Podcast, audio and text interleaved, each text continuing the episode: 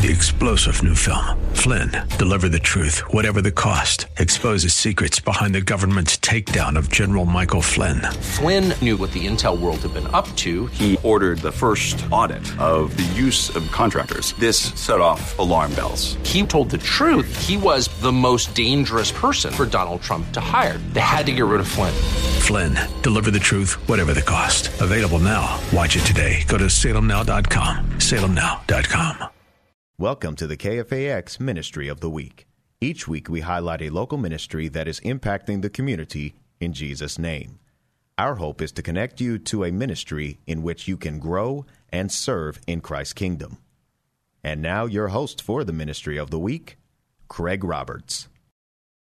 Well, great to have you join us today, and we're privileged to have a very special guest join us today in studio. He is the senior pastor of Life in Christ International, located in El Cerrito, right here in the Bay Area. He is Pastor Flavio Carvalho. Pastor Carvalho, great to have you with us today. Thank you. It's great to be here. Uh, your church is located, as we mentioned, in El Cerrito, and before we came on the air today, you had shared with me that it's a, pretty much a multi ethnic congregation, which Absolutely. I guess for the Bay Area is kind of typical, isn't yes, it? Yes, indeed. One of the greatest compliments someone ever paid to our church is that uh, he came in and uh, it was an evangelist that preached a series of services for us. And uh, he said two things that stuck with me. He said, Wow, being here is like being in a UN meeting. and then he stuck around with us for a while. He stayed at our house and um, he got to know the community. And he said, The aisles of your church are like the aisles of the local grocery store. And I thought that was a great insight. Um, we're we're priv- privileged to be a good picture of what our community look, looks like. Part of the emphasis of your church, in addition to outreach right there in El Cerrito, is also a strong missions related perspective, which I, I, would think that every church should have a strong sure. missions related burden. Uh, the notion of going into all the world and sharing the gospel in Judea, Samaria, the uttermost parts of the earth. But in the case of your church, um, there's another reason why your heartbeat in particular is strong for missions work, and it's a fascinating part of your own story. Tell us a bit about that and your roots. I'm a product of missions. My parents were pastors uh, in Brazil, Rio, Brazil. Then God called them into the mission field. They went to Argentina and Uruguay as missionaries, came back to, to Brazil, and then the church in Brazil sent them to California, of all places, to be missionaries to the Portuguese speaking people in California. And that's how my family ended up in America. So you eventually then emigrated from Brazil to Northern California as the product of missions work, which again, we typically think of missions as United States being missions sending, but the reality is there's a huge opportunity given the makeup, and particularly for a region like the San Francisco Bay Area, given the cultural makeup that we see here. This is literally the missions field in a very true sense, Absolutely. We're so blessed in the Bay Area that the world literally came to us. And so we can preach the gospel to the world without leaving or immediate surroundings. The world has come to us, and that's a great blessing, a great privilege. Now, that doesn't exclude the possibility and, and the responsibility to reach the rest of the world and do send out missionaries and so on. But in so many cases, God has sent the mission field to us, and that's an awesome thing. And what a great training ground this is. That not only can help us better understand what it means to reach other cultures, people of different backgrounds from different parts of the world. Um, so, not only in terms of, of, preparatory, if God ever calls you to be a missionary or do work overseas, uh, but also to give you a burden to, mm. to recognize the need of presenting the gospel to other tribes and tongues that the world may know. So let your light shine that the world may see your good works and glorify your Father who's in Amen. heaven. At, at, what point in your life, having been raised in the church, uh, being the son of missionaries to the United States, did you begin feeling that God was beginning to call you into the ministry? I was 16 years old, and um, I told God in prayer, God, I know you have a plan in my life, and I intend to fulfill it. I literally prayed this prayer, and I said, um, my plan is to be an engineer. I'm going to. I was a, at 16. I was a junior in high school. I said, God, I'm going to start looking at colleges. I'm going to apply. I want to be an engineer. I'll be faithful in church. I'll be involved in church. I'll be singing in a choir, maybe teaching Sunday school. Um, but that's the plan. If you have a different plan, let me know. And within four weeks of that prayer, my parents had an evangelist come and preach a series of services at our church. He hadn't seen me in 10 or 12 years. And God used him to speak to me. And, and he looked at me in, in the eyes and said, God is calling you into the ministry. And God is saying to you, if you'll take care of his sheep, he will take care of you. And he, he nobody knew. I, I didn't even tell my parents about this prayer I had prayed just four weeks before. And it was such one of those divine interventions, those God moments in life. It, it shifted uh, the course of my life. And I knew right then and there that I was going into the ministry uh, pastoral ministry. Every Christian is in ministry. Every believer is a minister. But I knew right then and there that God is, was calling me into a pastoral ministry. And so from high school, I went to a, a Bible college. And from Bible college, I went to seminary and, and, and right into ministry. You've been pastoring for, we mentioned uh, visiting before we came on the air today, for some 27 years now, 24 of it in El Cerrito. Uh, but there is, you're, you're bivocational. So there's another indeed. part of the story. in addition to the burden that God placed on your heart, to be involved in ministry full time, pastoring specifically. Uh, he led you into another field, though. Tell us about that. Yes. Now, people often go from a uh, a profession, um, so-called secular profession, and I don't like that title. I think all, all professions are sacred if they are done unto the Lord. But uh, to use the, the, the popular uh, terminology, people go from secular professions into ministry. In my case, it was slightly different. I went into ministry right off the bat, and I've been in ministry for 27 years. I have I have always had a fascination with the law, always been interested in it, read about it, helped people with legal problems uh, you know, informally. Um, I have relatives who are uh, attorneys, and um, at about um, what about 10, 12 years ago, I felt released by the Holy Spirit to pursue um, a law degree and, and to practice law.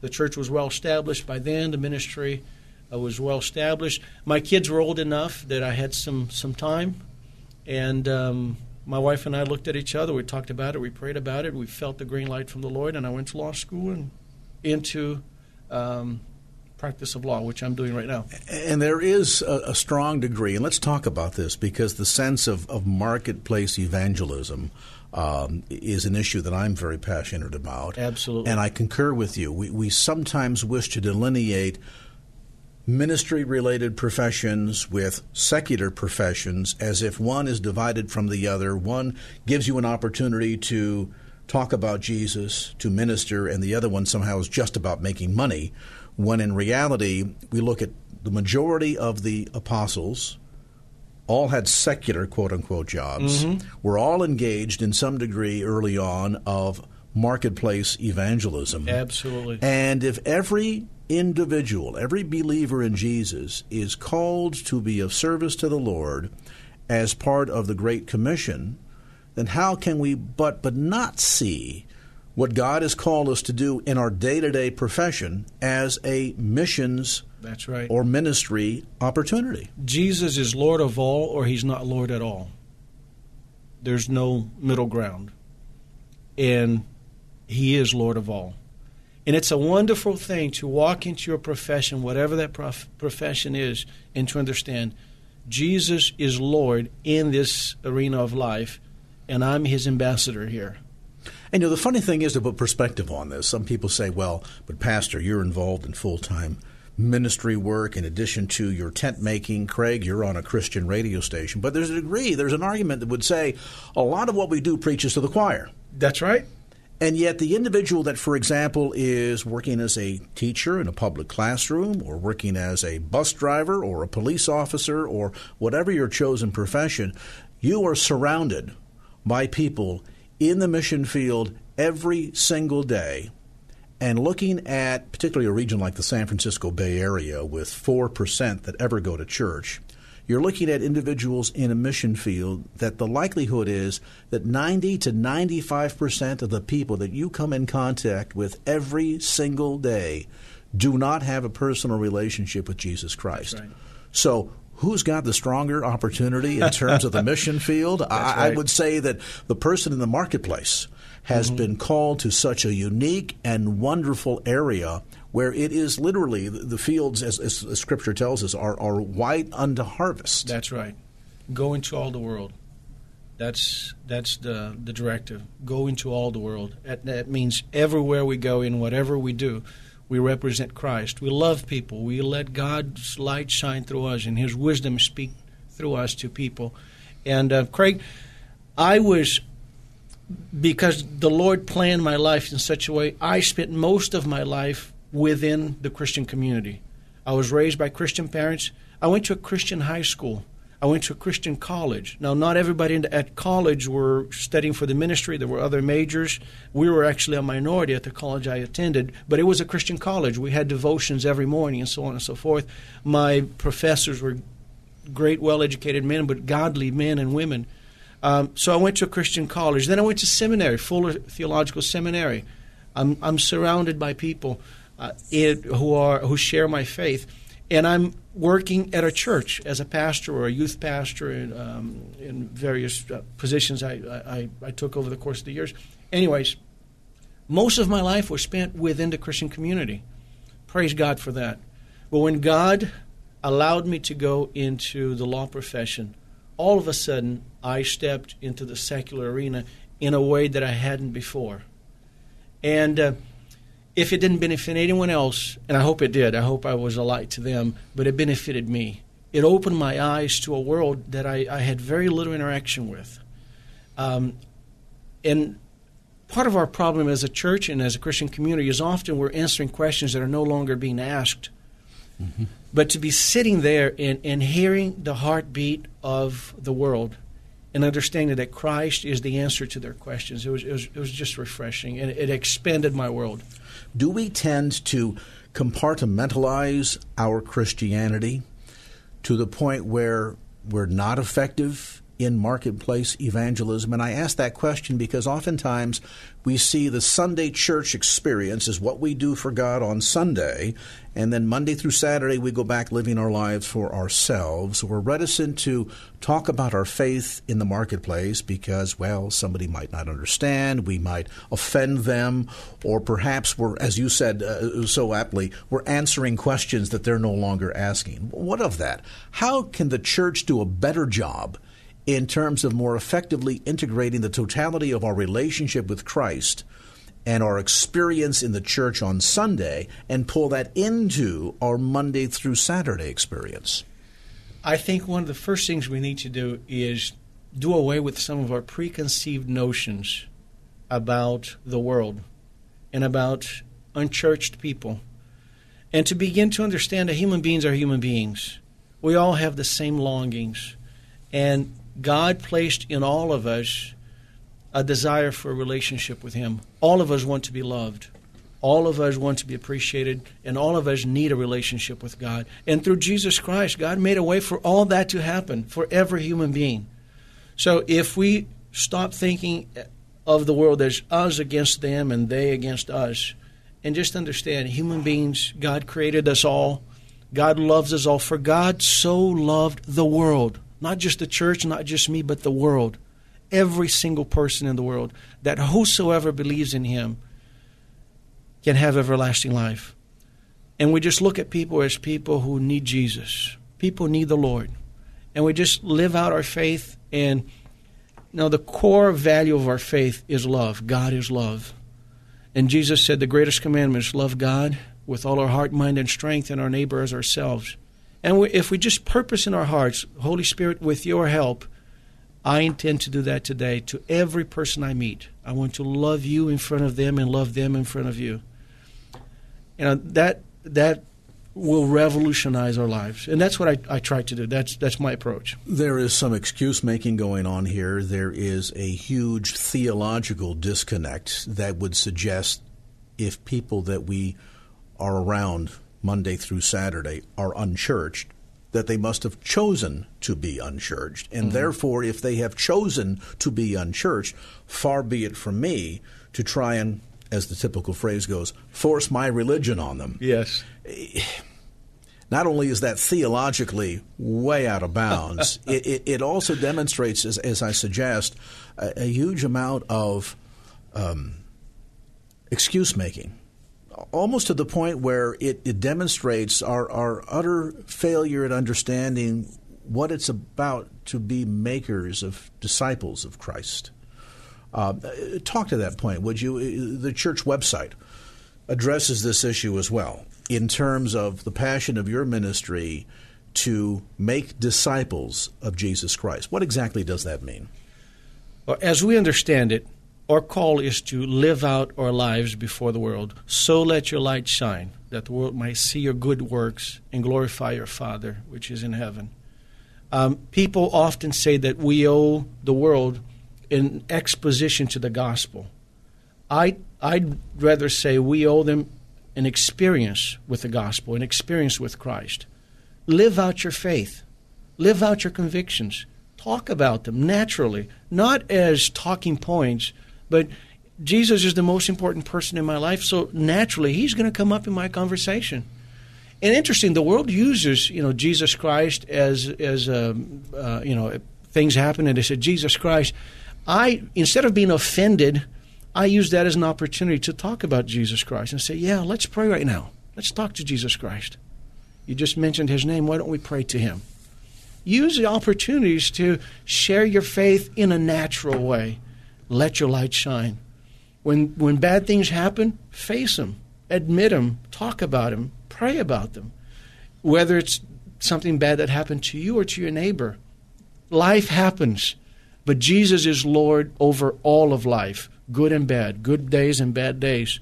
So you just live through them with people and let them see your faith at work. That sense of lifestyle evangelism, I'll call it for perhaps want of a better term, um, and, and, I think we're making a huge distinction here. Some people think evangelism is something that you turn off and turn on. Right, right. I'm going to now share with you the four spiritual laws, and now I'm yes. done. I'm going to invite you to church on Sunday or to a crusade, and then I'm done.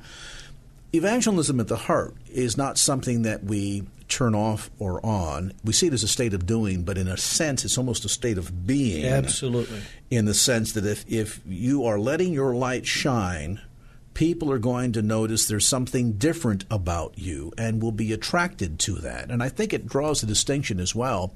If you ask the average non believer out there, tell me about Christians, they will immediately launch a laundry list of all the things. Oh, I know you Christians, you're against sex before marriage, you don't like that. And they go through this list of all the things that they perceive we are against. Right. And then you would say, okay, that's fair. Now tell us what we're for dead silence. Yes.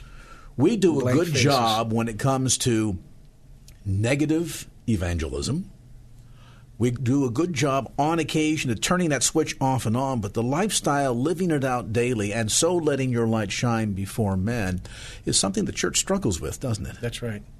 Expose people to the love of God, expose people to the wisdom of God that's available to us through Jesus Christ, the work of the Holy Spirit, and the written word. The book of Proverbs is just full of truth. And if you just experience that truth, live that truth, talk about that truth, share that truth, truth is attractive. Truth has a pull of its own. Truth will stand up to, to the rise to the occasion and stand up to criticism. You just speak the truth. You know, this is what the Bible says. And you don't have to be mean about it. You don't have to be preachy. You don't have to be pointing fingers. You don't have to raise your voice. You just speak naturally and let it flow. And expose people to the power of the Holy Spirit. Signs and wonders would follow, Jesus said. So pray for the sick. If people are in crisis, pray for that situation. Invite the Holy Spirit in. Ask people for permission. May I pray for you? Looks to me like you're in pain. Would you mind if I say a word of prayer for you? Rare is the individual who once asked, May I pray for you? on the heels of word about a son that's dealing with drugs mm-hmm. and an addiction, or a marriage that's in the middle of crisis, or sickness, a car accident, some illness that's visited a family, challenging problems from an economic standpoint, whatever life brings, rare is the person that you would ask and say, May I pray for you? that would say, Absolutely not. That's you right. might catch the occasional hardline atheist here in the Bay Area that would say, Absolutely not, but rare is that. And I've person. had it happen to me, but you're right, it is very rare. Very rare, maybe two or three times in my lifetime. But I tell you what I have seen happen opportunities to ask someone to pray for them, to pray with them, and to have them come back a day or two later and say, You're not going to believe what happened. That's right. My mother made a complete turnabout. The doctors don't understand what happened. Mm-hmm. Absolutely. Wait for it. Well, we did pray the other day. Yes. Wow. And all of a sudden now, God, through the power of His Holy Spirit, has opened up an opportunity for you to share the power of the gospel of Jesus Christ with that individual. I think we would see a different culture about us if the church would be more engaged in lifestyle evangelism, mm-hmm. in workplace evangelism, as we've been discussing. Well, let's face it, there's, there, there's a, an easy road to criticize and say, so much evil in the world around us. Pick up the newspaper any given day, read what's online. It's all darkness and evil. We are overwhelmed by darkness. Mm-hmm.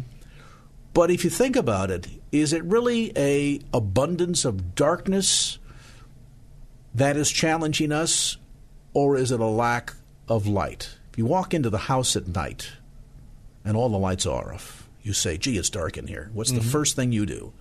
You dispel the darkness by going to the light switch or the lamp and you turn on that light and you dispel the darkness. The darkness immediately flees. That's right.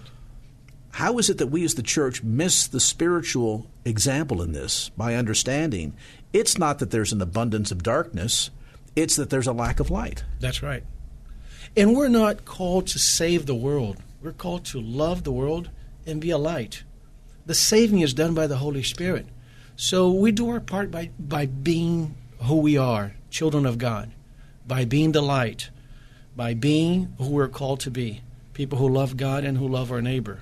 And then let the Holy Spirit work out the details. He'll do it. He's capable of doing it. He saved me, He saved you. He'll save our neighbor as well. He'll save our loved ones as well if we'll just let Him. And for a new believer, um, in terms of starting with the basics, people say, well, I. I started with Genesis, and by the time I got to Exodus and Leviticus, boy, I'm really confused. What's the best approach for a new believer who wants to understand this exciting new adventure that they're on and begin to uncover more about the character and the personality of Jesus Christ? I tell people start with the gospel, meet Jesus, meet Jesus. I heard someone say, a great pastor said once, uh, Jesus is the answer to every question, and if he's not your answer, you're asking the wrong question. and uh, I kind of like that. Um, go to the Gospels and meet Jesus. New Testament, Matthew, Mark, Luke, Matthew, John. Mark, Luke, and John. And uh, the Gospel of John is the most intimate of the four. That's where we find Jesus meeting people one on one. So that's a great place to start. Then go back to Matthew, Mark, Luke, read those, and, and again, just get acquainted with Jesus. By the way, I recommend find a faithful translation, but one that is understandable to you at your level. So I love, for instance, the, the contemporary English version. It's not a very popular version, but it just speaks in plain language, plain English. Now, my study Bible is the New King James because I grew up with the King James, and the New King James gets gets rid of the these and thous, and, and it's, it's comfortable. Um, I, I was blessed with, with some seminary training, so I can take a look at uh, Hebrew and Greek to some extent. I'm no expert, but and that's helpful. But the place to start is a, uh, a, a translation that speaks where you are. The New Testament was written in Koine Greek, which is the word for common Greek. Common Greek, not classical Greek. The New Testament was written in common Greek. Why? Because God wanted everybody to understand what he had to say.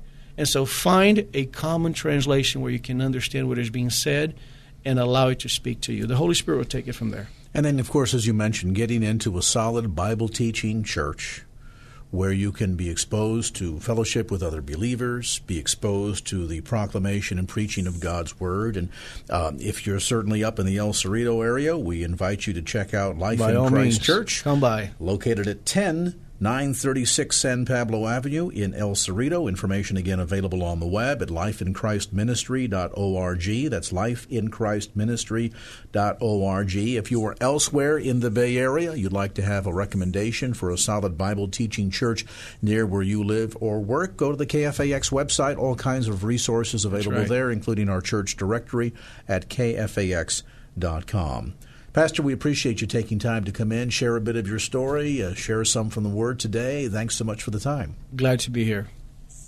Again, information available about the church at lifeinchristministry.org. Thank you for listening to the KFAX Ministry of the Week. More information about this week's highlighted ministry is available at kfax.com. Until next time, God bless. Three star general Michael J. Flynn, head of the Pentagon Intelligence Agency, knew all the government's dirty secrets. He was one of the most respected generals in the military. Flynn knew what the intel world had been up to. He understood its funding. He ordered the first audit of the use of contractors. This set off alarm bells. The explosive new documentary, Flynn, Deliver the Truth, Whatever the Cost, uncovers the facts behind this scandal. Flynn told the truth. He was the most dangerous person for Donald Trump to hire. I find out the worst enemy that I'm going to face in my life is right here in America. They took my assessment and they wanted me to change it. And I was like, I'm not changing it. They had to get rid of Flynn. With in depth interviews, archival footage, and never before seen personal records of the man behind the headlines. I just felt like I was drowning. Flynn, Deliver the Truth, Whatever the Cost. Available now. Watch it today. Go to salemnow.com. Salemnow.com.